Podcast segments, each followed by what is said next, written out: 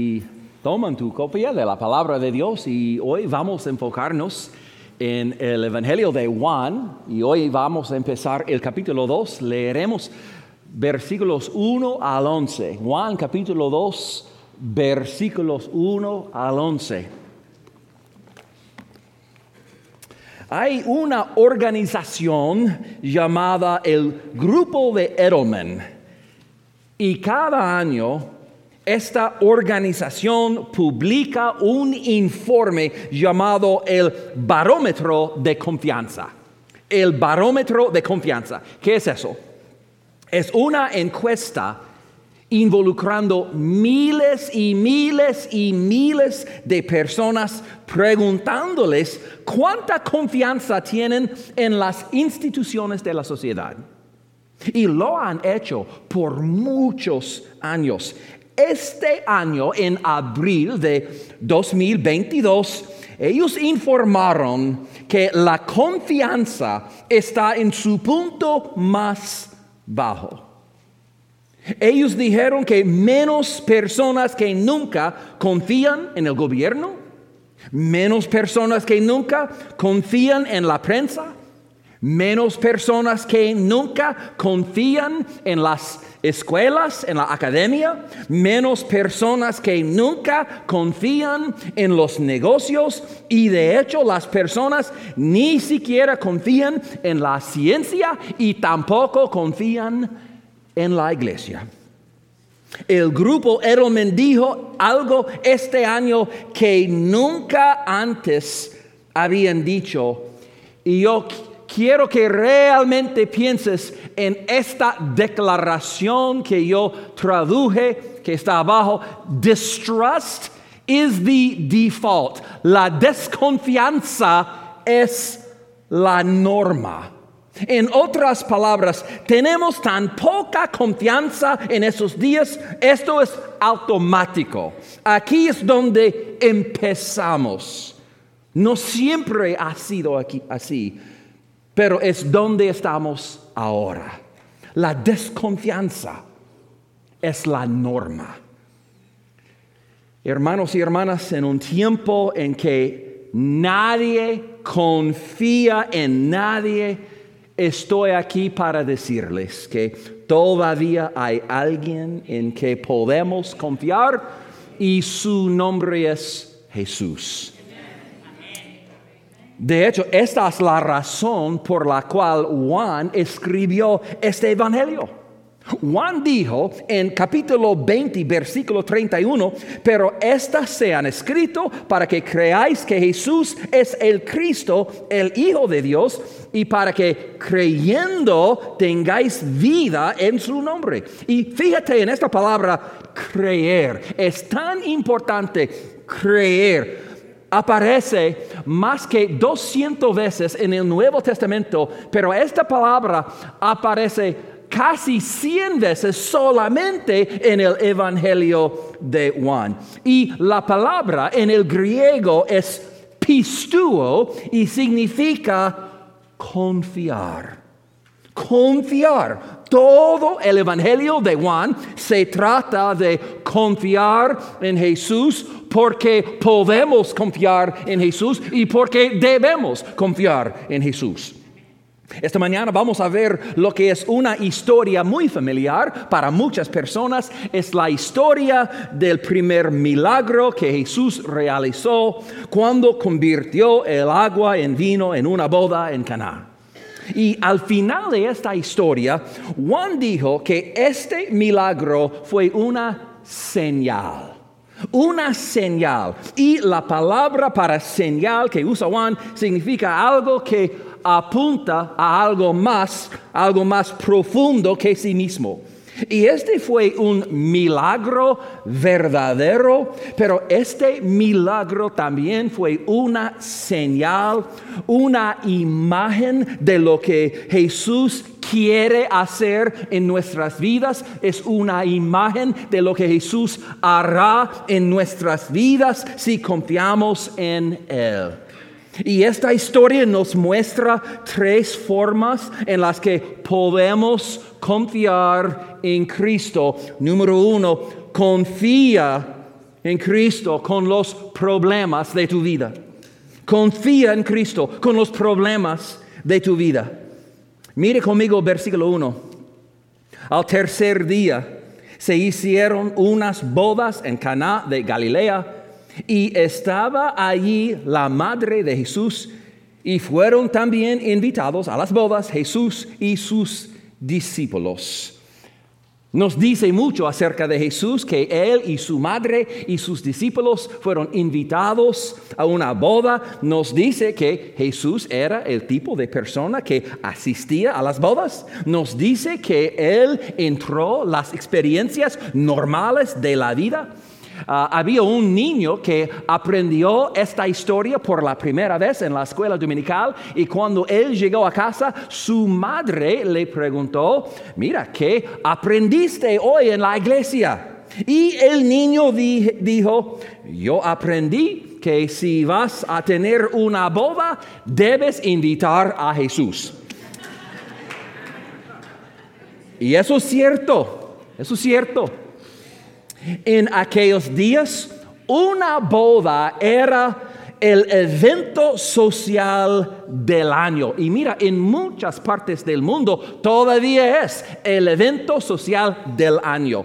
Una de nuestras misioneras, y oramos por ella cada semana, ella está trabajando en el Medio, uh, Medio Oriente y una gran parte de su ministerio es asistir las bodas. Ella dice que las bodas allí todavía hoy duran no solamente horas, sino días.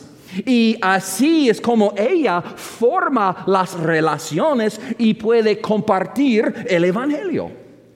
En tiempos bíblicos empezó con una ceremonia en la sinagoga y entonces ellos formaron una caravana y ellos regresarían a casa con una procesión a la luz de las velas y ellos intencionalmente tomaron el camino más largo posible para que todos pudieran felicitarlos. Y cuando ellas llegaron a casa después de la boda, ellos no salieron para una luna de miel. La luna de miel vino a ellos. Y hubo días de comida y vino y canto y baile y la novia y el novio fueron tratados como la realeza. Ellos literalmente llevaban coronas. Fue el evento más grande de sus vidas. La mayoría de ellos en el primer siglo pasarían por el resto de sus vidas y nunca más experimentarían una celebración como esta celebración. Y es por eso que cuando vemos el versículo 3, fue un problema tan grande. Mira, y faltando el vino, la madre de Jesús le dijo, no tienen vino. Enfócate en estas palabras. Y faltando el vino, no era un problema menor, era un problema grande. No tener vino en una boda en el primer siglo fue una catástrofe y fue una catástrofe porque la hospitalidad era un valor fundamental para ellos. El vino era una expectativa. Y de hecho, si un banquete de bodas se quedó sin vino, el coordinador de la boda literalmente podría ser demandado en las tribunales. Tal vez para nosotros parece un poco extremo, pero ¿cuántos de ustedes se casaron y hubo un pastel de bodas? ¿Cuántos de ustedes tenían un pastel de bodas después de su boda? Sí, casi, casi todos. Imagínate que hay una boda y el día de la boda, la mañana de la boda, Alguien tiene que decir a la novia que hubo un error, el panadero estaba confundido en la fecha, él pensaba que la boda fue la semana próxima y por lo tanto no habrá un pastel de bodas. Déjame hacerte una pregunta.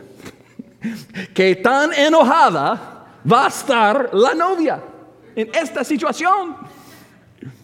Alguien va a morir. Ella va a estar muy, muy enojada. Mira, eso es similar de lo que vemos aquí en Juan capítulo 2. Mira versículo 3 otra vez. Y faltando el vino, la madre de Jesús le dijo, no tienen vino. Cuando María dice, no tienen vino, ¿cuántos de ustedes entienden lo que ella realmente estaba diciendo?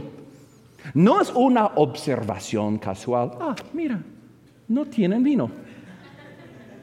No, María le está diciendo a Jesús, no tienen vino y tú tienes que hacer algo. Y debemos dar crédito a María por una cosa. María hizo lo que todo el mundo debería hacer en esta situación. Ella no se preocupó. Ella fue a Jesús. Y Jesús no era su última opción, sino su primera opción. Y hermanos y hermanas, yo voy a decir algo y ya sé que es algo muy simple, algo muy, muy básico. Pero cuando hay un problema, ¿qué es lo primero que debemos hacer? Dile a Jesús. En algún momento todos estaremos allí. Tú tendrás un problema que no podrás resolver. Tú tendrás una crisis que no podrás manejar. Tú tendrás un abismo del que no podrás salir. Dile a Jesús. Algunos de ustedes honestamente tienen un problema y vendrán a Cristo después de haber probado todo lo demás. Sí, oras cuando todo lo demás falla. Obedeces después de descubrir que tu forma de hacerlo no funciona. Jesús no quiere ser tu última opción, Él quiere ser tu primera opción, cada vez. Y eso es cierto no solamente para las grandes cosas de la vida, sino para todas las cosas en la vida. Quedarse sin vino no era una cuestión de vida o muerte, pero era un problema, un problema real. Y muchos problemas en la vida ah, no son de vida o muerte, pero eso no significa que no importen es importante para Dios. Perder tus llaves, por ejemplo, no es tan malo como perder tu trabajo. Y perder tu trabajo no es tan malo como perder tu salud, pero todos son problemas. Y cada problema en tu vida, grande o pequeño, es importante para Dios. A Dios le importa los matrimonios rotos, a Dios le importa el cáncer, a Dios le importa las fracturas que no puedes pagar, pero también le importa una goma pinchada, un perrito perdido, los dolores de muelas. Dios quiere que confíes en Él con cada problema que tengas y no hay problema que sea demasiado grande y no hay problema que sea demasiado pequeño. Primera de Pedro 5, 7 dice, echando toda vuestra ansiedad sobre Él, porque Él tiene cuidado de vosotros. Jesús dijo en Mateo 6, su Padre ya sabe de lo que ustedes tienen necesidad antes de que ustedes le pidan. Y sin embargo, Él quiere que le pidamos de todos modos. ¿Por qué? Porque cuando le cuentas tus problemas, estás demostrando tu dependencia de Él, tu confianza en Él. Y Dios podría darte una vida sin problemas. Dios podría darte un sol sin nubes, una rosa sin espinas, pero ¿sabes lo que pasaría? No nos confiaríamos a Él por nada. Y muchas veces Dios nos permite experimentar problemas para enseñarnos a confiar en Él. Pues confía en Cristo con los problemas de tu vida. Hay una otra lección que aprendemos de esta historia. Confía en Cristo con la autoridad de tu vida. Confía en Cristo con la autoridad de tu vida. Mira versículo 4. Jesús le dijo, ¿qué tienes conmigo, mujer? Aún no ha venido mi hora. Hombres, no les recomiendo que hagan esto en casa. Por ejemplo, cuando estás viendo el gran partido de fútbol y tu esposa te pida que saques la basura, no le digas, ¿qué tienes conmigo, mujer? No ha venido mi hora. No va a salir bueno para ti. Mira, en el primer siglo, mujer era un término de respeto. Es como si Jesús estuviera, diciendo a su madre, señora. Número dos, Jesús no se estaba quejando de su petición. Mira, no se estaba quejando de su petición. Jesús estaba corrigiendo su malentendido. Es interesante que todavía Jesús nunca ha realizado un milagro, pero María sabe, ella sabe que Él es capaz, que Él puede hacerlo. Él sabe que Él es capaz porque ella sabe que Él nació de una virgen. Y ella lo vio crecer. Ella sabe que su hijo tiene 30 años y nunca ha pecado. Ella sabe que Jesús recientemente fue bautizado y él acabó de llamar a sus discípulos y su ministerio está empezando, pues ella en su mente está pensando, ahora es el momento. Ella quiere que todo el mundo sepa acerca de Jesús lo que ella sabe de Jesús. Ese fue su plan pero no era el plan de Dios. Y por esta razón Jesús dijo, aún no ha venido mi hora. Así que mira cómo responde María. El versículo 5 dice, su madre dijo a los que servían, haced todo lo que os dijere.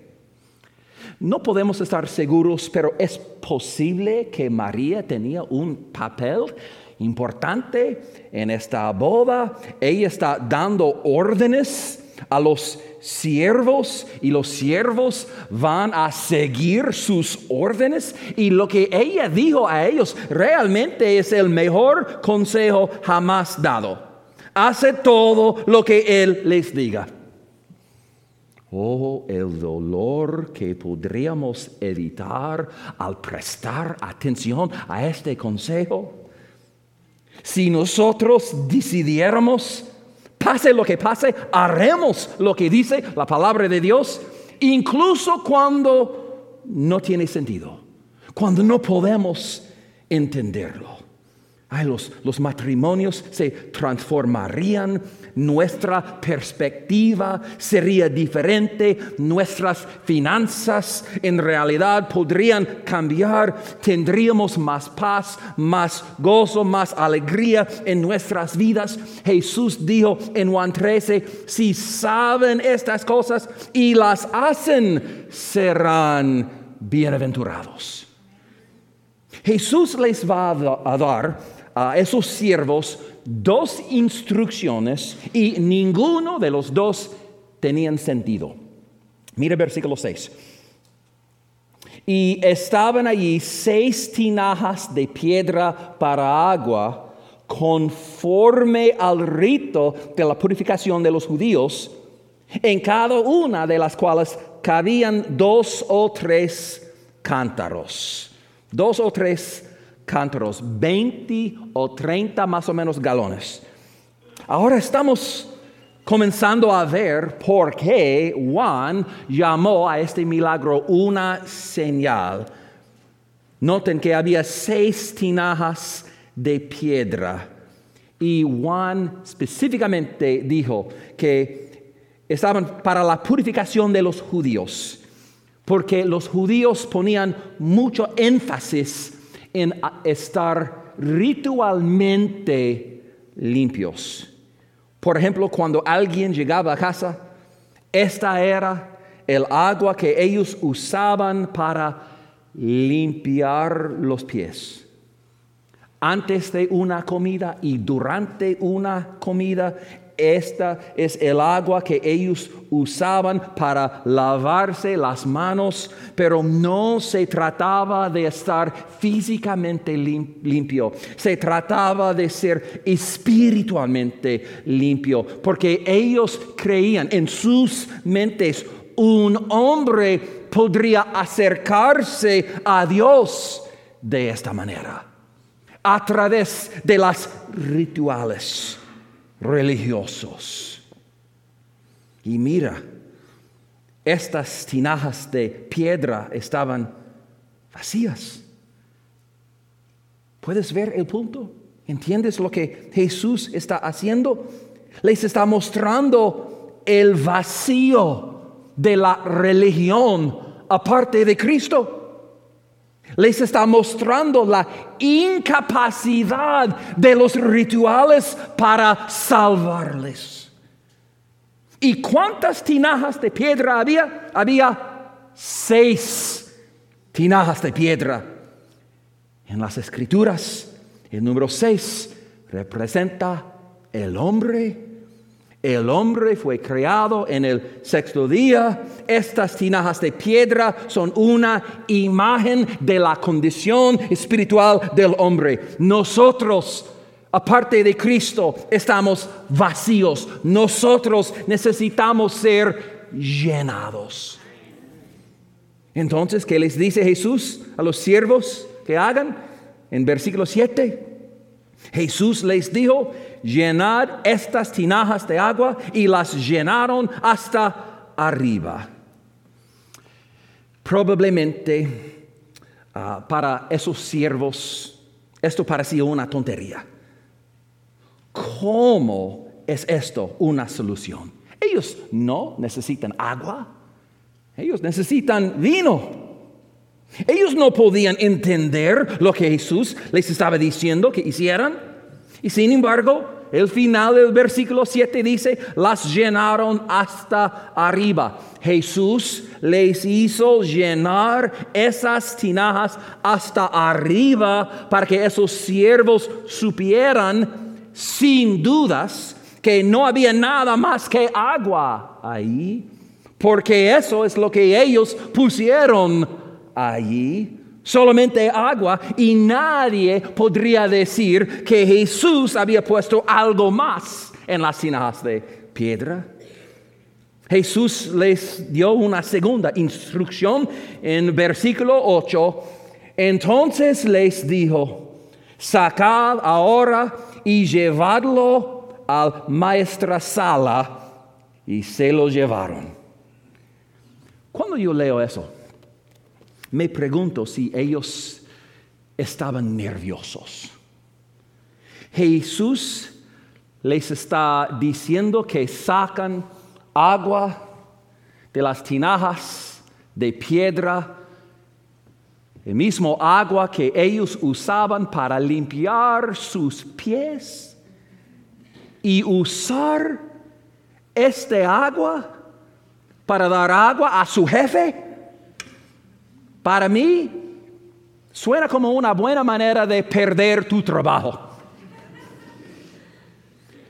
Pero la Biblia dice que ellos sacaron agua de las tinajas y ellos fueron a su jefe, al maestro, y ellos obedecieron a Jesús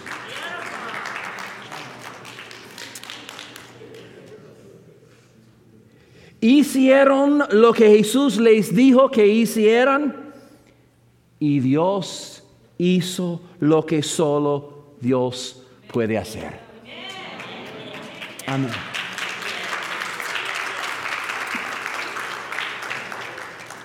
Y piénsalo, más o menos 150 galones de vino. Jesús no solo les dio lo que necesitaban, Jesús les dio más de lo que podrían necesitar. Había vino de sobra. Y fíjate, durante todo este tiempo Jesús está usando a las personas. Los siervos sacan el agua. Los siervos llenan las tinajas de agua. Los siervos sirven el agua al maestro de la fiesta. Los siervos hicieron el trabajo, pero Dios suministró el poder. Y asimismo, hay trabajo que Dios nos ha dado para hacer y Él no lo hará por nosotros. Él nos manda a predicar el Evangelio a toda criatura y nosotros tomamos el agua de la palabra de Dios y llenamos las tinajas vacías, las personas alrededor de nosotros y sus corazones vacíos y las vidas vacías y Dios hace el resto. Pero es muy significativo que Jesús no convirtió el agua en vino hasta que ellos obedecieron. Mira, muchas veces tenemos un problema. Muchas veces pensamos que la obediencia sigue a las bendiciones. Pero no es verdad. Muchas personas dicen, Dios, si me bendices, si me das lo que yo necesito, si me das lo que yo quiero, entonces te obedeceré. Mira, la obediencia no sigue a las bendiciones, las bendiciones siguen a la obediencia.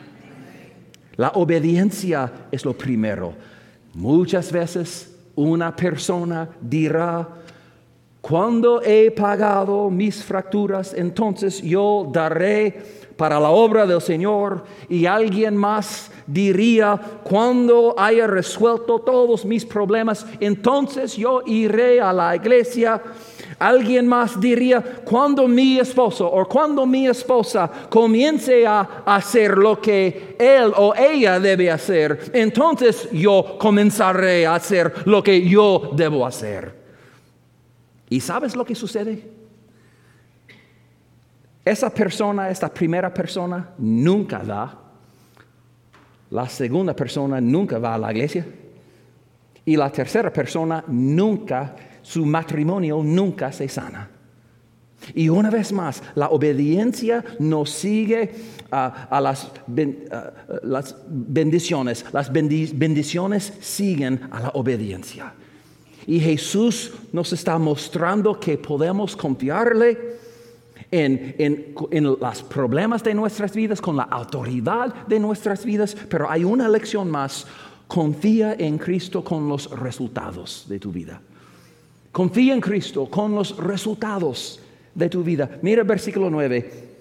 Cuando el maestresala probó el agua hecho vino, sin saber él de dónde era, aunque lo sabían los sirvientes que habían sacado el agua, llamó al esposo.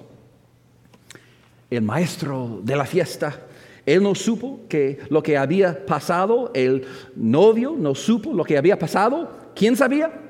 Jesús y las personas ah, cerca de él, los que estaban sirviendo. Es interesante lo que puedes aprender cuando estás dispuesto a servir. Y la obediencia de estos siervos no solo fue una, fueron una bendición para ellos, sino que también fue una bendición para todos los demás. Las bendiciones de la obediencia tienen una forma de rebosar a quienes te rodean. Y mira el versículo 10.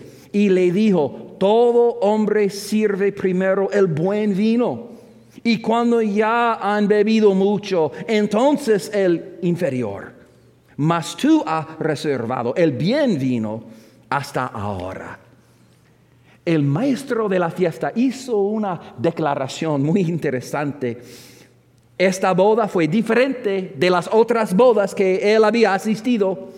En todas las otras bodas el mejor vino se sirve primero y el vino inferior, el vino más barato, se sirve después. Pero esta vez, cuando él probó lo que Jesús había hecho, él dijo, tú has reservado el buen vino hasta ahora. Mira, aquí hay un principio importante. Dios siempre guarda lo mejor para el final. Dios guarda el mejor para el final. Con el mundo, lo mejor que tiene para ofrecerte es siempre lo primero. Por ejemplo, los placeres del pecado vienen primero, pero las consecuencias del pecado vienen después. Con el mundo nunca mejora, solo empeora. Con el mundo el vino finalmente se acaba, los placeres de la vida se desvanecen pero con Dios es al revés. Con Dios lo mejor siempre, siempre, siempre está por venir. Hay una canción que dice, cada día con Jesús es más dulce que el día anterior. Y con Jesús las alegrías de la vida aumentan, las bendiciones se hacen más grandes y la vida se pone mejor y mejor y mejor. Y cuando finalmente tú llegas al final de tu vida, puedes saber que aún no estás visto nada. Porque 1 Corintios 2 dice, cosas que ojo no vio, ni oído oyó, ni han subido el corazón de hombre, son las que Dios ha preparado para los que le aman. Mira versículo 11. Este principio de señales hizo Jesús en Caná de Galilea y manifestó su gloria y sus discípulos creyeron en él. Una vez más, Juan lo llama una señal, una señal. Es una imagen de lo que Dios, de lo que Jesús quiere hacer en tu vida. Si Jesús es capaz de tomar agua ordinaria y convertirlo en vino, imagínate lo que Él puede hacer contigo. El mismo Jesús que convirtió el agua en vino es capaz de transformar tu vida hoy. ¿Y cuál fue el resultado? ¿Cuál fue el resultado de este milagro? Sus discípulos creyeron en él. Ahí está esta palabra otra vez. Ellos creyeron en él. Ellos aprendieron que podemos confiar en Jesús. Podemos confiarle en nuestras vidas. Podemos confiarle nuestros planes. Podemos confiarle con nuestras finanzas con nuestros hijos, con nuestra familia. Podemos confiar en Él cuando entendemos y podemos confiar en Cristo cuando no entendemos. Y si esta mañana nunca has confiado en Jesús como tu Señor y Salvador, tú puedes confiar en Cristo con tu salvación y puedes confiarle con tu eternidad hoy mismo. Oremos. Oh, gracias Dios por mostrarnos y recordarnos una vez más por qué podemos confiar en Jesús. Y cada vez más hay menos y menos personas en nuestras vidas que podemos confiar Hay una razón por la que el mundo en esos días no confía en nadie. Pero incluso hoy podemos confiar en ti, podemos confiar en Jesús. Y perdónanos, oh Señor, por todas las veces en nuestras vidas cuando hemos fallado en esta área, cuando no confiamos en Cristo, cuando no confiamos en tu palabra, en tus promesas, en lo que dice tu palabra. Perdónanos, oh Señor, y danos la gracia que necesitamos para confiarte con cada parte de nuestras vidas, con los problemas grandes y los problemas pequeños también. Porque entendemos que cada problema que tenemos es importante para ti. Y estás presente y dispuesto a ayudarnos, Señor. Tal vez, oh Dios, hay alguien que todavía necesita confiar en Cristo como su Señor y Salvador. Tú nos has dado la promesa que cualquier persona que invocara al nombre de Jesús será salvado. Y si hay algo, al menos una persona aquí, que todavía necesita tomar este paso de fe, poniendo su fe, confiando en Jesús como el único Señor y Salvador, el único que puede salvarle, sigues a tocar en la puerta de su corazón. Ayúdale, Señor, a clamar a ti y darte todo y rendirse completamente, confiando en tu promesa a salvarnos a pesar de todo lo que hemos hecho y quiénes somos. Ayúdanos cada persona aquí a confiarte más y más y más, porque sabemos que cada persona aquí, cada persona presente, cada persona mirando en línea, en este momento está en alguna situación en la que tiene que confiar en ti a pesar de sus circunstancias. Y cuando confiamos en ti hoy, habrá una otra prueba mañana y tendremos que hacerlo otra vez. Pues ayúdanos hoy, ayúdanos ahora a confiarte completamente en nuestras situaciones. Cada uno es diferente, pero ayúdanos a, a confiarte completamente porque tú eres fiel. Y lo oramos todo eso en el nombre de Jesús. Amén, amén.